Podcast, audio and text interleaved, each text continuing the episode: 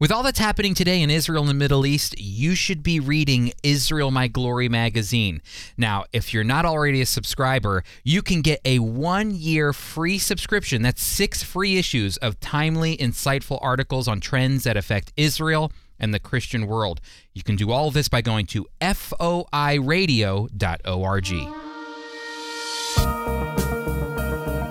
Welcome to the Friends of Israel Today. I'm Steve Conover, and with me is our host and teacher, Chris Katulka. In a recent Gallup poll, three out of four Americans see corruption throughout government, and this is a serious issue. But the fact of the matter is, the abuse of power is not just in government. It's everywhere. And power's ability to corrupt, this isn't a new phenomenon. It's actually an age old tale because of the sinful nature of mankind. And you know, Jesus dealt with the issue of power and corruption during his day. Now, there aren't many moments in Jesus' ministry where his anger is palpable, but today we're going to open to Matthew 21, where you're going to see it. You're going to see Jesus literally flipping the tables in the temple to send the sign that the Messiah is here and the leadership of Israel's abuse of power must end. But first, the news. The Sinai Peninsula in Egypt that borders Israel has become a training ground for radical Islamic groups. And for years, Egyptian forces have attempted to quell the rise of Islamic terrorism in Sinai uh, to no avail until a secret alliance was formed between Israel and Egypt. And for the past two years, Israel has been conducting airstrikes in the Sinai with Egypt's approval. Israeli military aid has significantly helped push back Islamic terrorists. And this cooperation between Egypt and Israel, these two countries that once were at war, helps not only Egypt, but it also helps strengthen the border between Sinai and Israel by preventing the movement of weapons into Gaza and terrorists from harming Israeli citizens.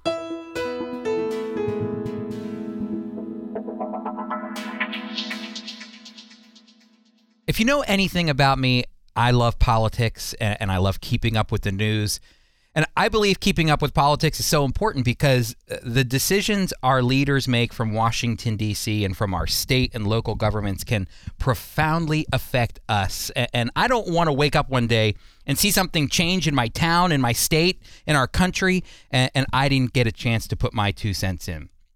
And the one thing that bugs me the most in politics is the abuse of power. And it's the abuse of power on both sides of the aisle. Political corruption that benefits a small group of people at the expense of others. And it happens, sadly, more often than it should. Uh, corruption among leaders is not a new thing, and it's something that's been around since the beginning. And that's why I want to turn your attention to a moment in Jesus' ministry that really stands out from the rest of his ministry in the Gospels. Jesus just entered Jerusalem after the triumphal entry, and Jesus enters right into the temple and sees the corruption in the temple and begins to flip the tables again, this is an event that stands apart from the rest of Jesus' ministry.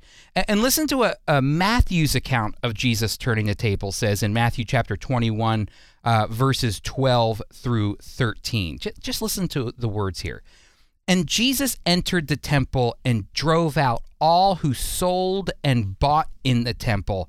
And he overturned the tables of the money changers and the seats of those who sold pigeons and he said to them, It is written, My house shall be called a house of prayer, but you make it a den of robbers.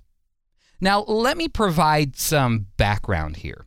Uh, the temple was the central location of worship to God for the Jewish people. It's where Jewish people came to say thank you to God, to fellowship with God, to offer peace offerings to God, to offer sacrificial offerings for sin to God. You know, Jewish people they couldn't go just anywhere. They had to go to the temple. They were they were required to worship God at the temple in Jerusalem. And with that said, Jesus enters the temple in Jerusalem, and as he enters, he steps foot into the court of the Gentiles. And this was a massive area in the temple complex, oh, just about 25 acres, uh, where Gentiles were permitted to come and worship God. And the court of the Gentiles was also where the supplies of animals for sacrifice were kept and brought. And it was also the place where the money changers were exchanging money for Jewish people coming from different countries. Now, now let me clarify something. The idea of buying sacrificial animals was not wrong. And, and let me explain this sacrificial animals were required to be unblemished animals, and, and they were supposed to be the best of the best. If, if you're traveling uh, from Bethlehem to Jerusalem, say, that's about a five mile walk. And, and that's five miles that something could make that unblemished bull, goat, or sheep uh, blemished. Uh, they could break a leg, they could fall and get a cut. Now imagine that you're coming from the Sea of Galilee where Jesus lived. That's a little more than a hundred miles each way. And imagine trying to keep your animal unblemished for a hundred miles. So purchasing a sacrifice to meet God's standard is not bad. It's when it gets abused. Also, the money changers, ancient money changers definitely knew how to turn an honest profit. But it's recorded that those money changers in the temple made very little. But it was still enough profit off of those trying to worship God.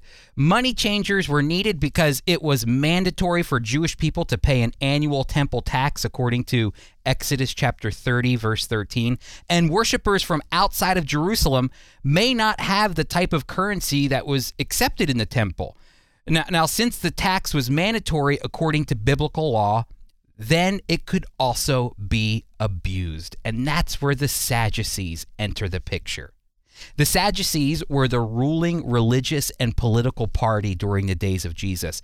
And they didn't just rule, they ruled in first class. They enjoyed all the benefits of being both rulers of the Jewish community while hobnobbing with the Roman elite. And what kept their bank accounts full was the abuse of the worshiper and the abuse of the temple. And I believe Jesus is teaching two lessons when he flips those tables over. His first is this don't abuse your position of power. You, you, know, the Sadducees manipulated the worship of God for their financial gain. And even Josephus, the Jewish historian, said uh, Annas, the high priest, was a hoarder of money, and they found ways to abuse worshipers with pure intentions. Uh, the Gospel of Mark really brings home this point when Mark adds in his account of the turning of the tables in the temple that Jesus specifically turned the tables of the money changers and the chairs of those selling doves. The reason doves bring to life this concept of abusing religious power for their own financial gain is due to the fact that the Old Testament law attempts to be as equitable as possible when it comes to the worship of God. God didn't want to prevent anyone from worshiping him, no matter what their financial status was. If you had the resources to give God a bull, then give him your best, most expensive bull. But if you didn't have any money and could only bring a dove, then God would receive that dove for worship the same way he would receive the bull. It didn't matter what you brought to God. What mattered the most was your heart and the fact that God accepted that bull the same way he would accept the dove. He wanted everybody to come to him with a heart of worship. And yet the temple had become a place of money making on the backs of those who can't afford even a dove. And Jesus wasn't going to have any of that in his father's house. The temple is not a place of commercial gain. It's where all people can come and worship God no matter what your ethnicity is, no matter what your culture, no matter what culture you come from, no matter how much money you have in the bank, if you're there to worship the God of Abraham, Isaac, and Jacob, then nothing should stand in your way especially corrupt ruling elite who are only thinking of themselves. And that's why Jesus quotes from Isaiah 56, verse 7, when he said, it is written, My house shall be called a house of prayer, but you make it a den of robbers.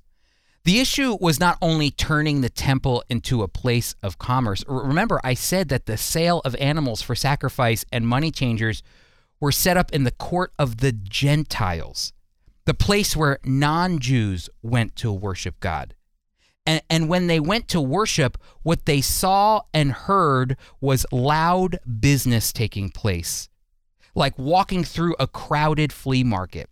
And you know, the, there's a reason Jesus highlights Isaiah chapter 56 because Isaiah chapter 56 is all about the nation of Israel accepting Gentiles who worship the Lord and not turning them away. Listen to Isaiah chapter 56, verses 6 and 7. It says this As for foreigners who become followers of the Lord and serve him, who love the name of the Lord and want to be his servants, all who observe the Sabbath and do not defile it, and who are faithful to my covenant, I will bring them to my holy mountain. God, is saying to Isaiah, look, whatever person, Gentile, foreigner, whoever loves me, wants to serve me, wants to embrace me, trusts in me, I'm going to welcome them to the temple, the holy mountain. I will make them happy in the temple where people pray to me. Their burnt offerings and sacrifices will be accepted on my altar, for my house, for my temple will be known as a temple where all nations may pray. Jesus is quoting the verse on purpose. He's communicating the idea that it's not only wrong to embed commerce into worship, but where they are doing business is a sin too. They're they are interrupting and preventing Gentiles from worshiping God. They're treating Gentiles as second class citizens, and it's wrong. And when Jesus flips those tables, he was sending a bold message. He was letting Jerusalem know the Messiah is in the temple. And he was broadcasting a message found in Zechariah chapter 14, verse 21, which says this Listen, it's amazing. It, encapsulate, it encapsulates everything Jesus is saying. It says this And every pot in Jerusalem and Judah shall be holy to the Lord of hosts, so that all who sacrifice may come and take of them and boil the meat of the sacrifice in them. Now, listen, here it is. And there shall no longer be a trader in the house of the Lord of hosts on that day. Now, when we return, I want to share with you some principles from these passages we can apply to our lives today as believers in Jesus.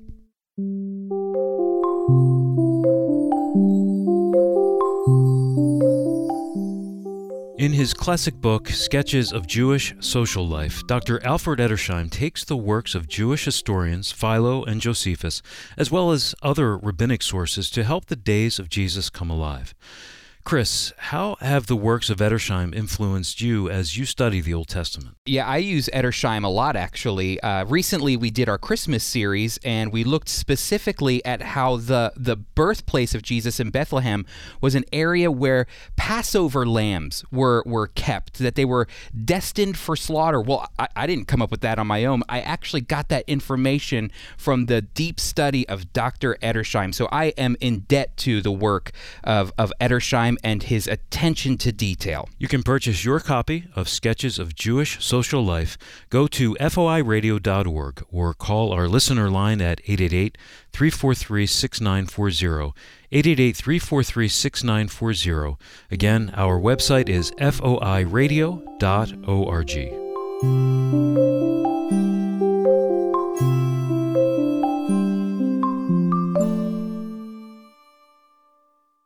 We've been studying Matthew chapter 21. Uh, it's the story of Jesus flipping the tables in the temple, literally. And what we've seen is that Jesus is frustrated with the abuse of power coming from the religious leadership of Israel and how they not only take advantage of their own people by making a profit off of their worship of God, but how they also take advantage of the Gentiles who worship God by setting up shop in the court of the Gentiles, interrupting their ability and their opportunity to worship God. So, one of the first things that comes to mind is the abuse of power that we can find right in our very churches. And you know, James in the New Testament speaks right to this issue when he says in the beginning of James chapter 2, My brothers and sisters, do not show prejudice if you possess faith in our glorious Lord Jesus Christ. For if someone comes into your assembly wearing a gold ring and fine clothing, and a poor person enters in filthy clothes, do you pay attention to the one who is finely dressed and say, Oh, you sit over here in a good place, and to the poor person, Oh, you stand over there or sit on the floor? The gospel of Jesus Christ makes a level playing field for everyone. No one person or group of people should overshadow or interrupt or buy their position for worshiping God. That wasn't the way God wanted it in the Old Testament law. And as James is showing, that's not the way he wants it now. The only person with status is Jesus Christ. The rest of us, no matter what our socioeconomic status is, or our ethnicity, or race, or color, or even level of education, the rest of us are all saved by the same blood that Jesus shed for us. So everyone, everybody deserves a seat at the table. And by everyone, I mean everyone. The Gentile community who loved God were abused when their area of the temple was crowded out by commerce. It's the reason Jesus quoted Isaiah 56, verse 7. The temple was a place where all nations can pray. And it's not just important to make sure everyone has a place at the table, it's important to make sure even those who are different than you feel welcome in the doors of your church. Imagine how the Gentile community felt. The Gentile community who loved God when their area of worship was used for money changing. They, they probably felt unwanted. They probably felt uncared for, undesired. You know, we should strive to welcome all people. You know, Israel's purpose from the very beginning was to be a nation that would introduce the world to the God of Abraham, Isaac, and Jacob. And now, as we wait for the Lord's coming, we, the church, have been called to do the same. I want to close with this Jesus' turning of the tables in Jerusalem was a sign that the Messiah was here to clean up the corruption in Jerusalem. And he left an example for us as to how we should invite all people to encounter him. He ministered to Jewish people. Jesus ministered to the Samaritans. He ministered to the Gentiles. He invited all of them into the grace he provides through faith in him. And we should do the same. Power in the hands of man can quickly devolve into corruption. Let's strive to give Christ the authority, to give Christ the power, to give Christ the glory. He's the only one who has the ability to use this power and authority for God's ultimate good.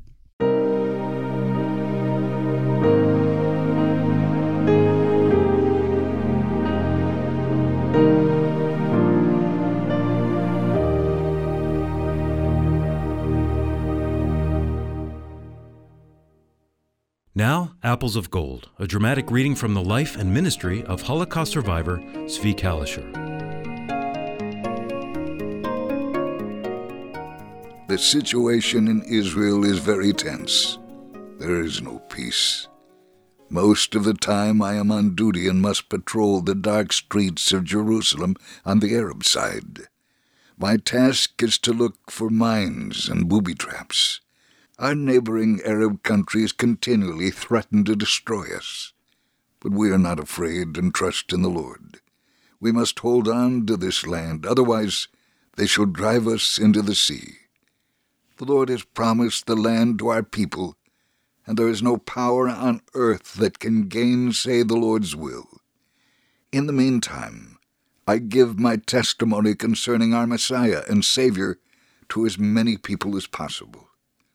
I have visited many friends witnessing to them, because we do not know what the next day will bring. Last Thursday, I was on patrol in the main street of former Arab Jerusalem. Around three o'clock in the morning, I noticed a group of people coming my way. They were fully dressed in black robes. I thought they were priests, but when they came close, I realized they were students at an Orthodox Jewish school. Because it was my duty to do so, I stopped them and asked what they were doing out so early in the morning. They answered in unison, We're going to the West Wall to recite Sisho, penitential prayers usually recited before New Year and the Day of Atonement. At first they were frightened, but when they saw that I was an Israeli soldier, they took courage. I asked, When do you think the temple will be rebuilt? One of them said, Only when the Messiah comes will the temple be rebuilt. And where is the Messiah? I asked. He answered, He is already here, but he is waiting to make himself manifest. He will build the temple and all the dead shall rise from the graves. The leader, who was a rabbi, asked, What do you think of the Messiah, the son of David, soldier? I answered, The Messiah, the son of David, has come and is coming again.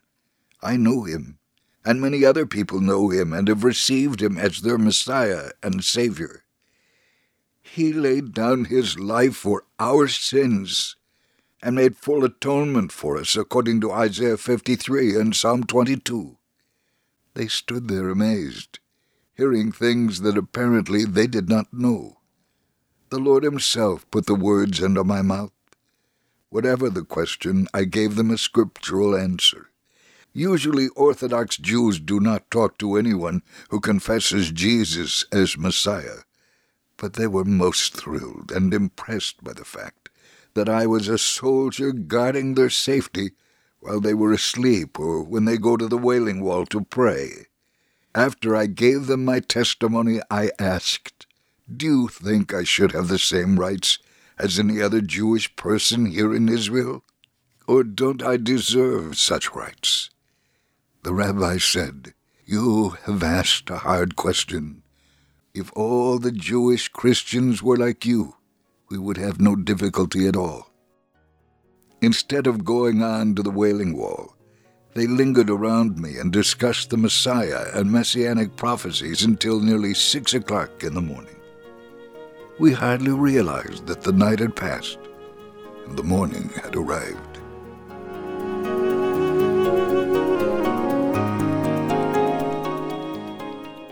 The impact of Zvi's life and ministry in Israel continues to inspire. Zvi's ministry in Israel lives on through his family today and has encouraged many of our Friends of Israel workers around the world to continue ministering to the Jewish community. When you give to the Friends of Israel, your donation allows us to advance the gospel of our Messiah Jesus. You can give online by visiting foiradio.org and clicking on our donate link. Again, that's foiradio.org.